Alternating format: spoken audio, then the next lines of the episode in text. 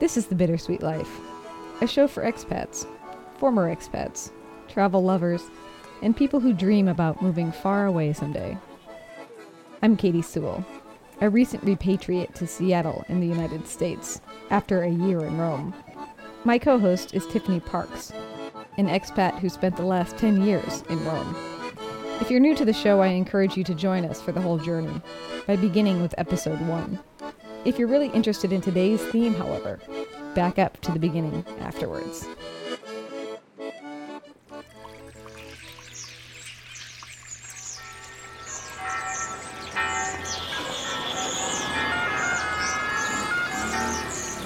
Welcome to Rome. This is The Bittersweet Life with Katie Sewall and Tiffany Parks. Hello, this is The Bittersweet Life. I'm Katie Sewall. I'm Tiffany Parks.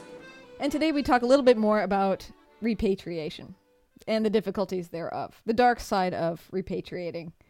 In episode 64, just a couple episodes ago, we called Repat, we spoke with Deborah Bruno, who was a journalist and writer for the Wall Street Journal's expat blog, about her article Repatriation Blues Expats Struggle with the Dark Side of Coming Home. If you haven't heard that one, go back.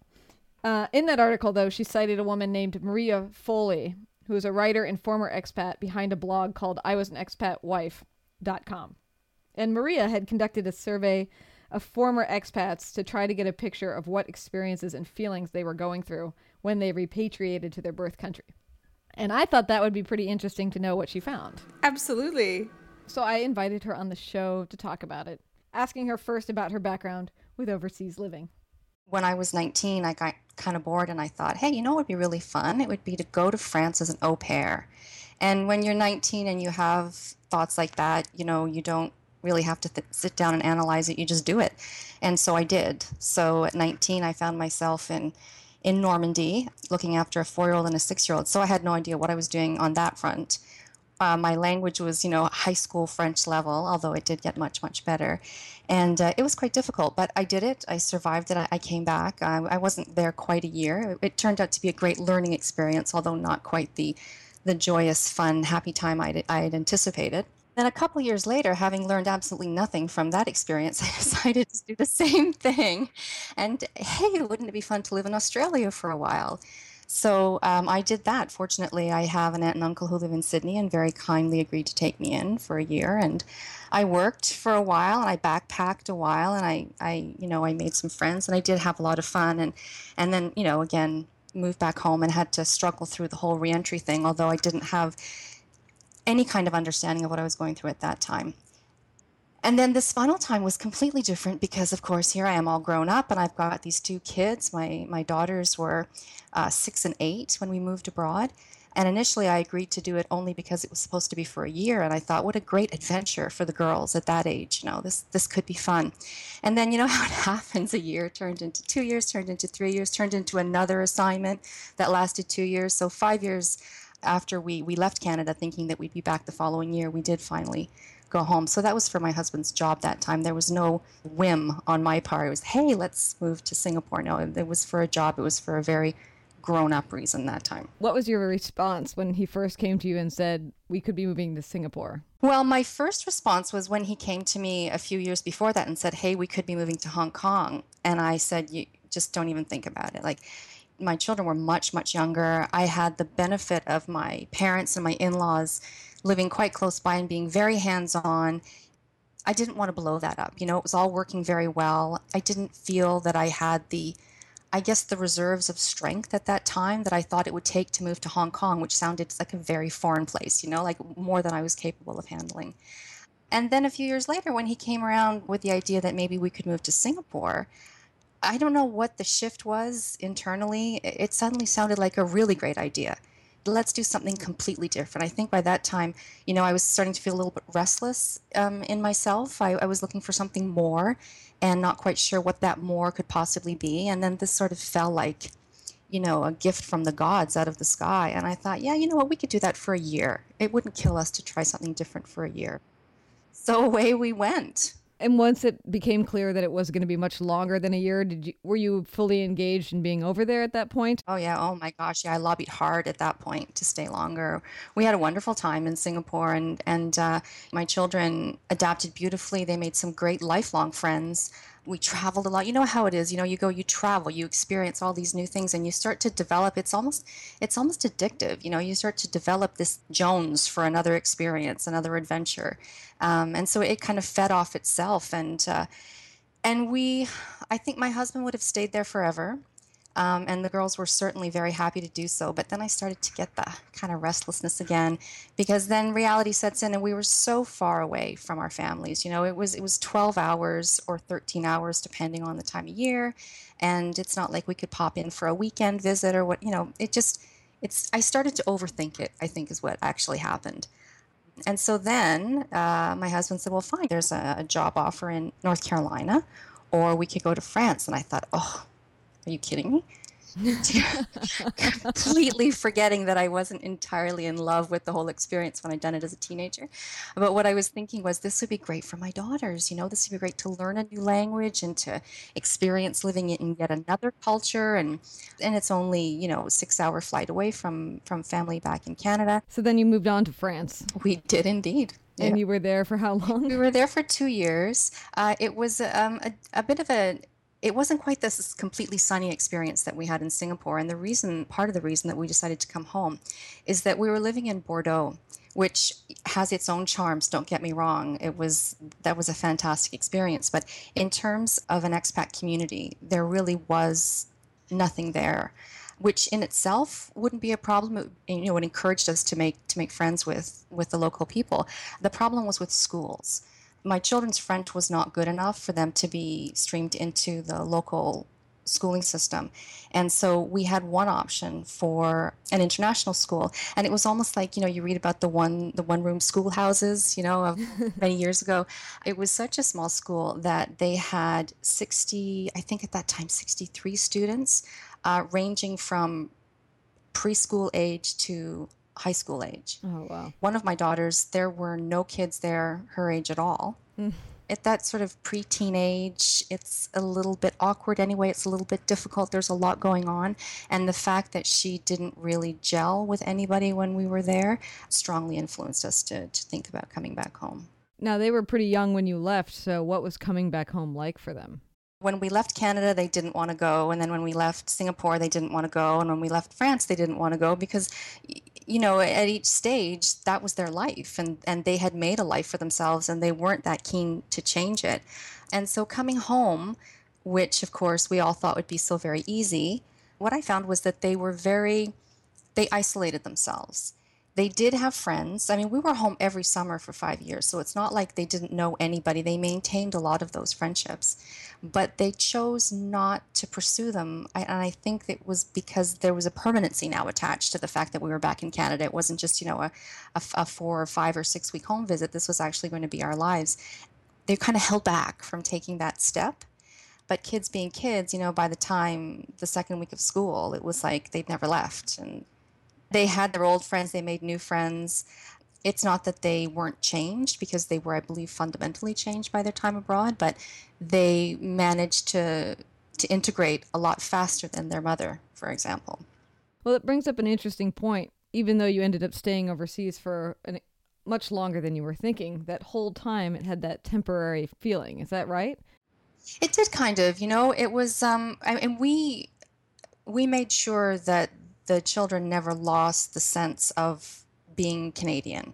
So we celebrated Canada Day, and we always embraced the the the, the cultures that we lived in. We got involved in in the national holidays. We we tried very much to make their lives a part of our lives. But I also wanted to make it clear that you're going to be bicultural or multicultural, but this is where you're from. We kind of pushed that. Coming home every summer was a was a conscious decision I wanted them to see not just their family and their friends, but I wanted them to see where they came from and, and where they they might end up deciding that they belonged. I always knew that we were going to come back eventually. They didn't necessarily think that way because of course they their children and they kind of live in the moment and they they were putting down roots in a way that I wasn't necessarily. So for me, it was always a temporary thing. For them, mm, maybe not so much.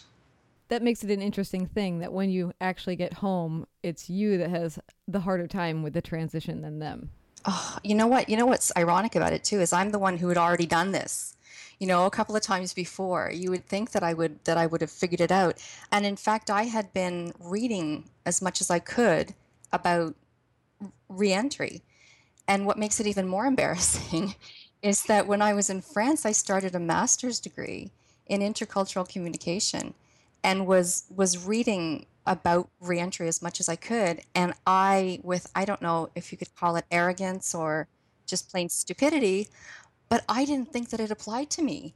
I thought, you know, I was reading all these doom and gloom stories about people who come back home and they can't cope and they can't settle and blah blah blah. And I'm thinking, okay, well that's for people who've lived, you know, overseas for 20 years and you know they've they've totally gone native and then they come, you know, back to their passport country and of course they can't. That doesn't make any sense. But me, I've been gone 5 years, that's nothing. And I was back home for a month every summer and you know, I kind of kept up with my contacts back there. I kept up with what was going on and I don't feel I don't feel at all that I went native. Um, and so, of course, it's going to be just like slipping back into the life that you had before which is a total crock because I don't think that ever happens for anybody. You did this survey. You put out a repatriation survey, mm-hmm. and it looks like you were targeting the accompanying spouse. Initially, I was because that was my experience, and I also I find that other groups have stronger support systems in place for them. So, for example, I mean, if you're going away, if you're the the expatriate who, who's got the job, you've got structure around you when you're there on assignment and you've got structure when you come back. You might not have the the warm and fuzzies. I mean m- most companies kind of ignore the fact that managers might need some support when they come home but there is there is structure around you. Missionary families for example the missionary sector does for the most part a fantastic job at taking care of their people when they come home and trying to reintegrate them into their home culture um, but it seems to me that the spouses are the ones who are always left out in the cold. They're always the ones who have to sort things out for themselves. You know, when you move to a new country, your kids go to school. That's what they did back home. They went to school. And it might not be the same school, but there's still that structure in place for them. Your partner he'll go to work every day, which is what he was doing anyway, or she. And it's in many many cases the same parent company, and so the corporate culture is the same. So there's not a huge amount of extra work that they have to do. But the poor spouse, you know, left to their own devices and trying to figure out how to grocery shop and how to take money out of the bank and how to get around this new place, it, that applies when we come home too. Is we're still the ones who are left trying to figure everything out. So initially I did want the book to be for them. And what was happening was I was getting these survey responses that were saying, I know you don't want to hear from me because I'm a student, I'm a missionary, I'm in the military, I'm whatever, and you're looking specifically at the sort of the spouses of, for the most part, the corporate expatriates. But I have a story to tell too. And so I thought, oh, what the hell? It's everybody's story. You know, everybody's invited to this party. Let's just let's just open up the doors and let everybody in because they all had interesting things to say. They all had valid experiences. They all had something that we could learn from. I ended up not wanting to limit myself with such a strong and narrow focus, but just sort of making it a soup and taking a little something from everybody. Can you share one thing that you discovered from that survey? I asked a question about identity because I'm very interested in this idea of I find that what happens is when people go abroad, their identity changes in sort of an additive way. There's something that is added to their identity. So a lot of times that the very act of being an expat becomes a big part of their identity. And then when they come back home, a lot of times the identity changes in a subtractive way now you're not Maria, the expat who goes off and does these exciting things. You're Maria, yeah, she used to live in France and Singapore, but now she's just like us. And so I wanted to know if other people felt that, that sense of loss that I felt when I came back and had to sort of shed that part of my identity. And a lot of people did. I mean, that was it was a recurring theme throughout all of the surveys. But but some people you know, they, maybe they don't feel as sorry for themselves as I do. maybe maybe they're a bit stronger. But there was one um, American woman who had repatriated from, I believe it was Finland, and she said, I, I feel that I'm more free to be myself because I've been forced to detach myself from my culture's expectations. And so I thought, well, there's a woman who's taken the strength that she gained from being overseas and packed it with her and brought it back home. There's somebody that I could learn something from. And another woman who, and I, it was mostly Americans who responded to my survey, by the way, so it's it's kind of skewed um, in that sense. This woman was from it was China, and she said, "Yeah, I'm a warrior. I feel now that I'm capable of just about anything, and people perceive that of me." So two women who didn't sort of let the fact that now they're taking a step in what many cases is a step backwards for a lot of people because you've you've done it before and so you're you're sort of you're giving something up. They refused to lie down and, and give up. They said no this has changed me. This has changed me for the better and i'm not going to let the fact that i'm now back home take that away from me. Did that change how you felt at all personally? Yeah it made me feel like more of a wuss because to be honest i came home and i went into a two year funk. I thought oh my i will never do anything interesting again the interesting part of my life is over for sure. And so, what's the point? I guess I'll get out of bed today, but on the other hand, why? And then I look at of course, these women who, those two uh, examples were women, but I did hear from quite a few men as well. I hear from these these people who are saying, "Hell no! You know, I went through this fantastic experience, and and it made me something better than I was before. Why should I hide my light? You know, I'm going to go out there and and just be the, the greatest person that I can be. And and of course, by the time I, I read the survey results, I was fine. I mean, I was over my little post uh, expat depression kind of thing, and I, I, was sort of back up and running. But I, I did feel a sense of regret that I, I wish that I had been able to feel that at the time when I needed it the most. But unfortunately, it was not to be. Maybe you don't know, but is that certain personality types I do think it has a lot to do with personality types. And, you know, when you're talking about the big five in personality, I mean, there are certain traits that have, have been shown to be more successful in terms of expatriating. And I would draw a link between those traits and, and repatriating as well. It makes perfect sense to me. The extroverts seem to have an easier time than the introverts. And so if you're an introvert, like I am, you tend to isolate yourself in those kind of situations. And that was one of the big mistakes that I made. I made so many mistakes, but one of the biggest ones was that I isolated myself. So, where I should have been going out and meeting new people, and in particular, trying to meet fellow repats because only another repatriate is going to really understand what you're going through. Rather than forcing myself to go out and do that, I stayed inside and I kind of brooded a little bit about how my life had changed. And it was, you know, I moved back into the same house and I was driving the same car that that I was living in and driving before I moved away. So it was kind of hard not to feel that there was a regression involved there. But, you know, time is a great healer. And eventually I came to see my time overseas as the gift that it was maybe I'll never walk up and down the Great Wall of China again, but I did it. And it was great at the time, and that doesn't mean that I can't do something else equally amazing if I put my mind to it. And it's it's kind of like a, a mantra. I have to remind myself about that all the time.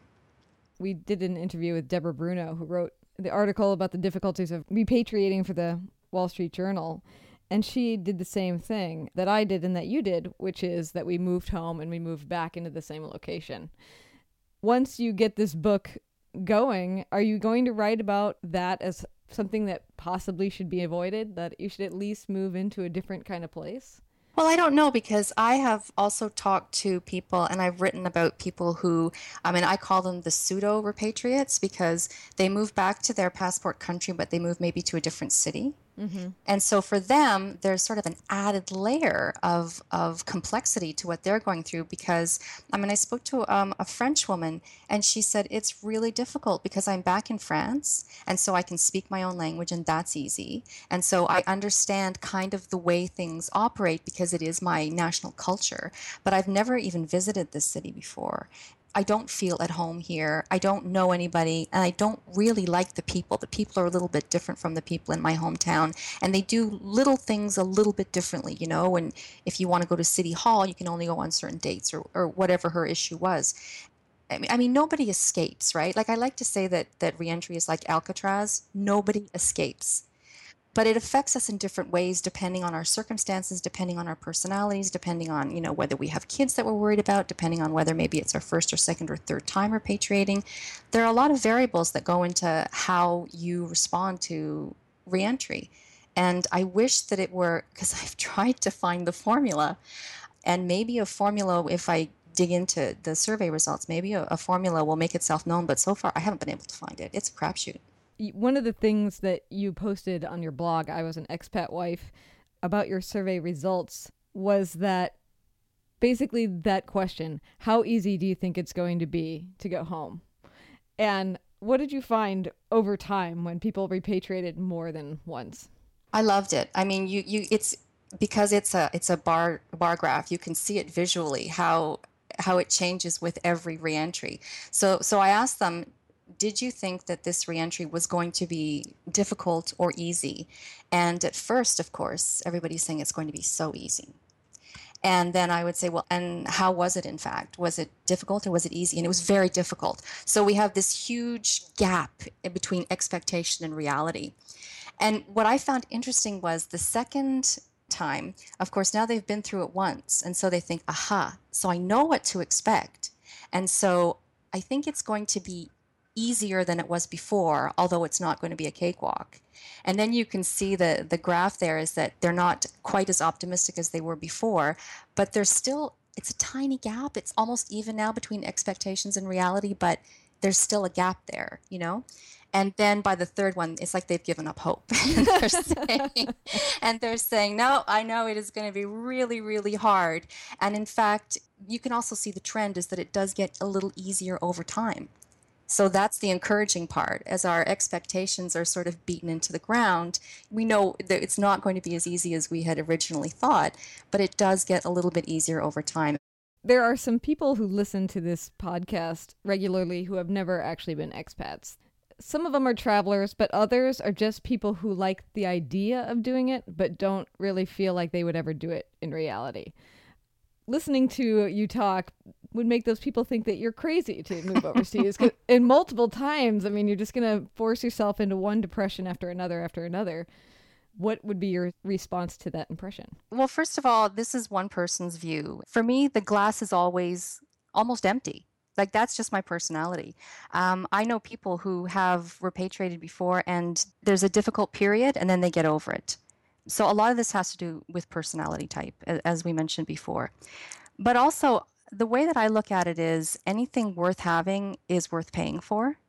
Now that I have a little bit of distance from my repatriation experience, I would say that I would do it again because what I gained from living overseas far outweighed the payment that I had to make when I came back.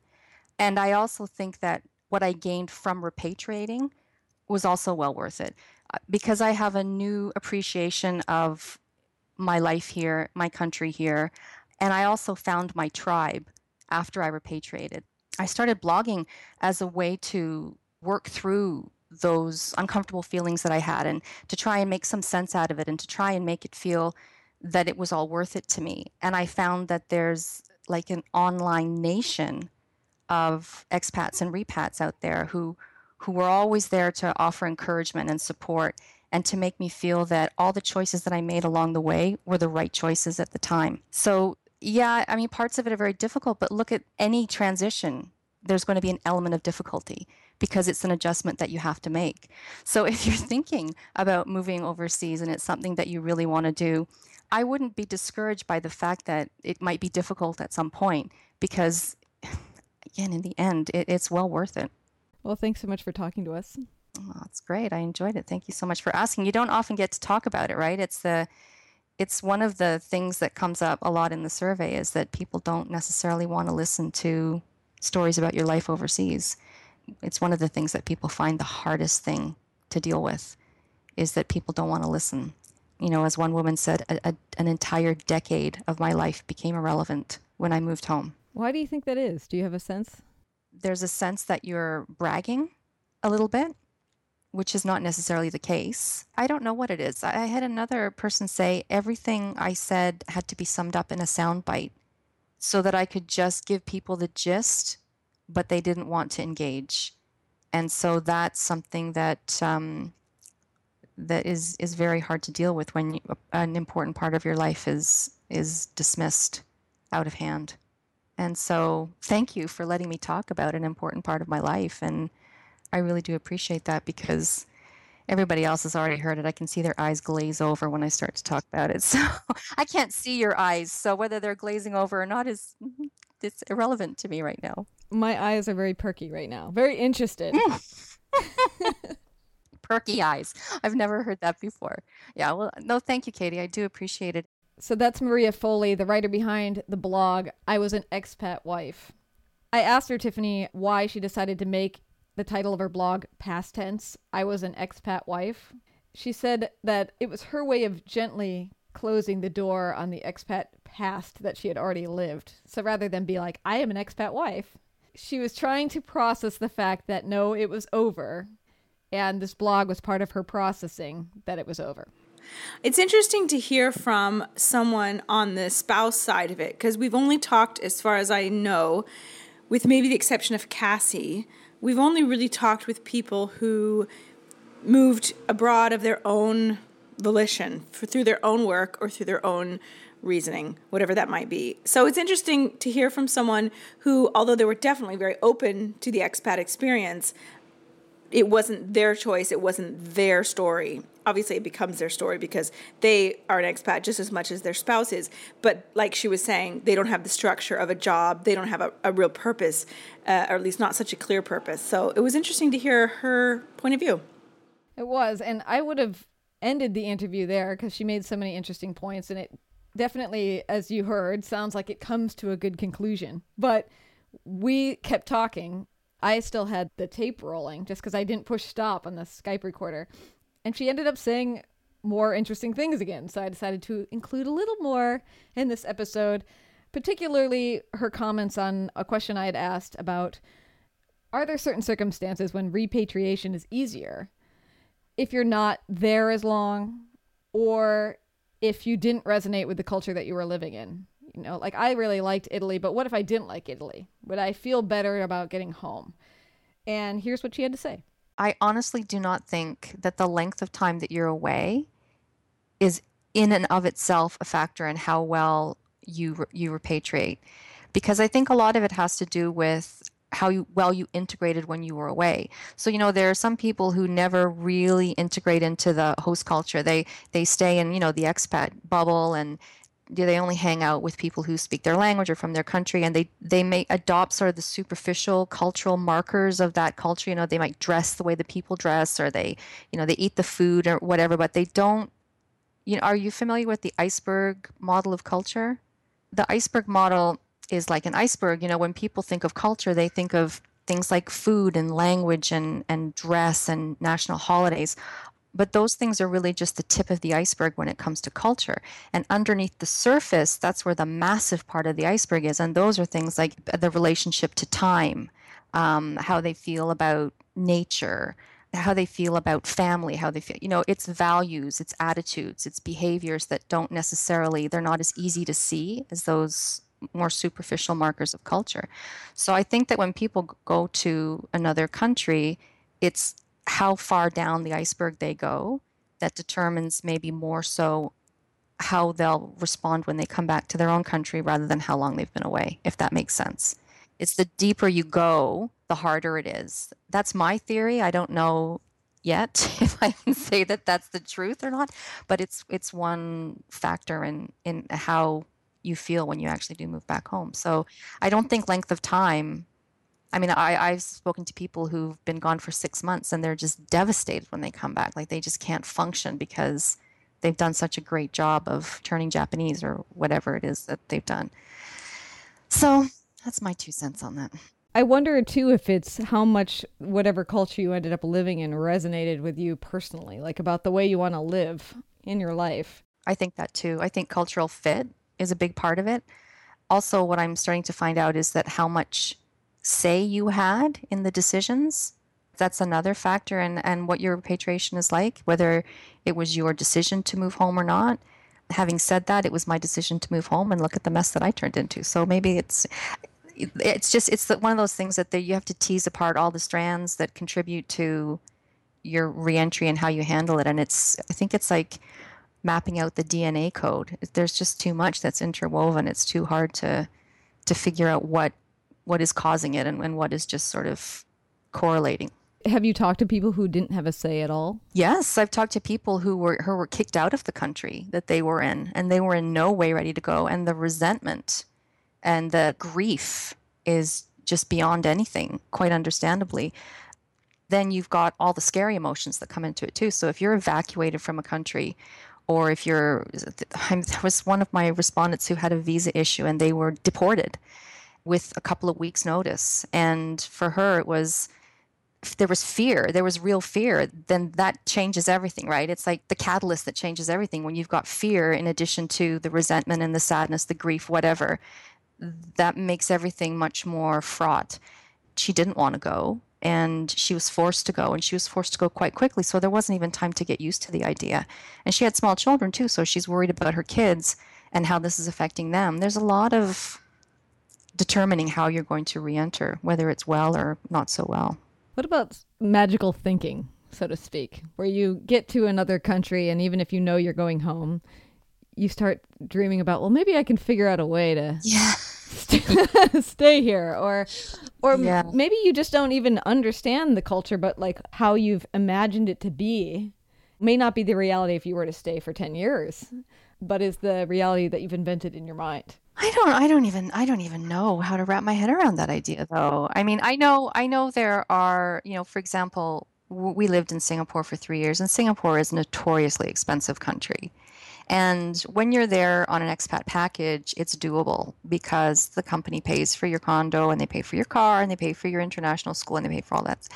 I know I have heard of people who have left Singapore and then have tried to come back on their own and they find that it's really not unless you're independently wealthy, it's really not doable.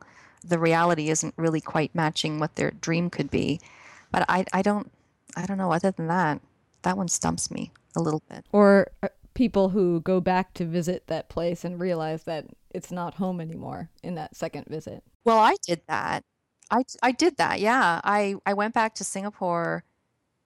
I'm going to say three years ago now. I went back for a couple of weeks and on my first day there, I decided I was going to go and visit the house where I lived when we first moved to Singapore. And I got lost on the way there. And like it was it was like this is a sign from God. You know, it was like if you get lost on the way home, is it really home? Think that through. I kind of realized that I was there as a tourist. I wasn't home anymore and it was really healing for me to come to that realization there and it was a big part of me understanding that the world had moved on, myself included.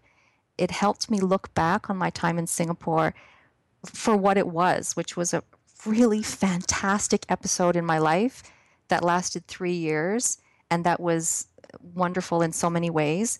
But it's now over. And so I can revisit it in my mind and I can revisit those memories. But the thing is, you can go back to a place, but you can never go back to a time. And part of what made my time there so great was the people that I knew when I was there. They've all moved on too. I would recommend to anybody who can let a couple of years go and then go back and visit this place that was your home. Either it will still be your home and that's comforting in and of itself, or you'll realize that it's no longer your home and there's a, there's a different kind of comfort that comes with that. That ache that I had been living with for years was gone by the time that trip was over. You can find a link to Maria Foley's blog, I Was an Expat Wife, along with a link to the Wall Street Journal's expat blog, so you can read the article about repatriation blues at our website, thebittersweetlife.net. And there you can also see a lot of pictures by Caravaggio if you want. Yes, we have a special love for Caravaggio if you haven't noticed yet. You could also donate to keep the show going. You could also find a way to subscribe or write us with your questions and suggestions. I want to give a shout out to three people who donated last week Shannon, Ted, and Gail. Thank you for taking the plunge and letting us know that you not only enjoy the show, but you want it to succeed as far as uh, us not going into debt creating it. And I really do appreciate that. yeah, thank you so much. And I guess we'll leave it there because we're running along. So until next week, I'm Katie Sewall. I'm Tiffany Parks. This is The Bittersweet Life. Join us again. We hope that we're bringing intellectual stimulation and good company to your lives, and that these conversations help you process your own travel experiences. If you value the show, if you value our company, please support it with a financial contribution. Your support is what keeps this show on the air week after week. Find a link to donate on our webpage, thebittersweetlife.net. It's in the upper right hand corner. If you prefer to send us a check, email us at bittersweetlife at mail.com and we'll send you an address. Be sure also to check out the Wall Street Journal's expat blog and Facebook group. Their great writing inspired this conversation. You'll find links to them at our website as well, thebittersweetlife.net. Keep exploring and stay in touch. Música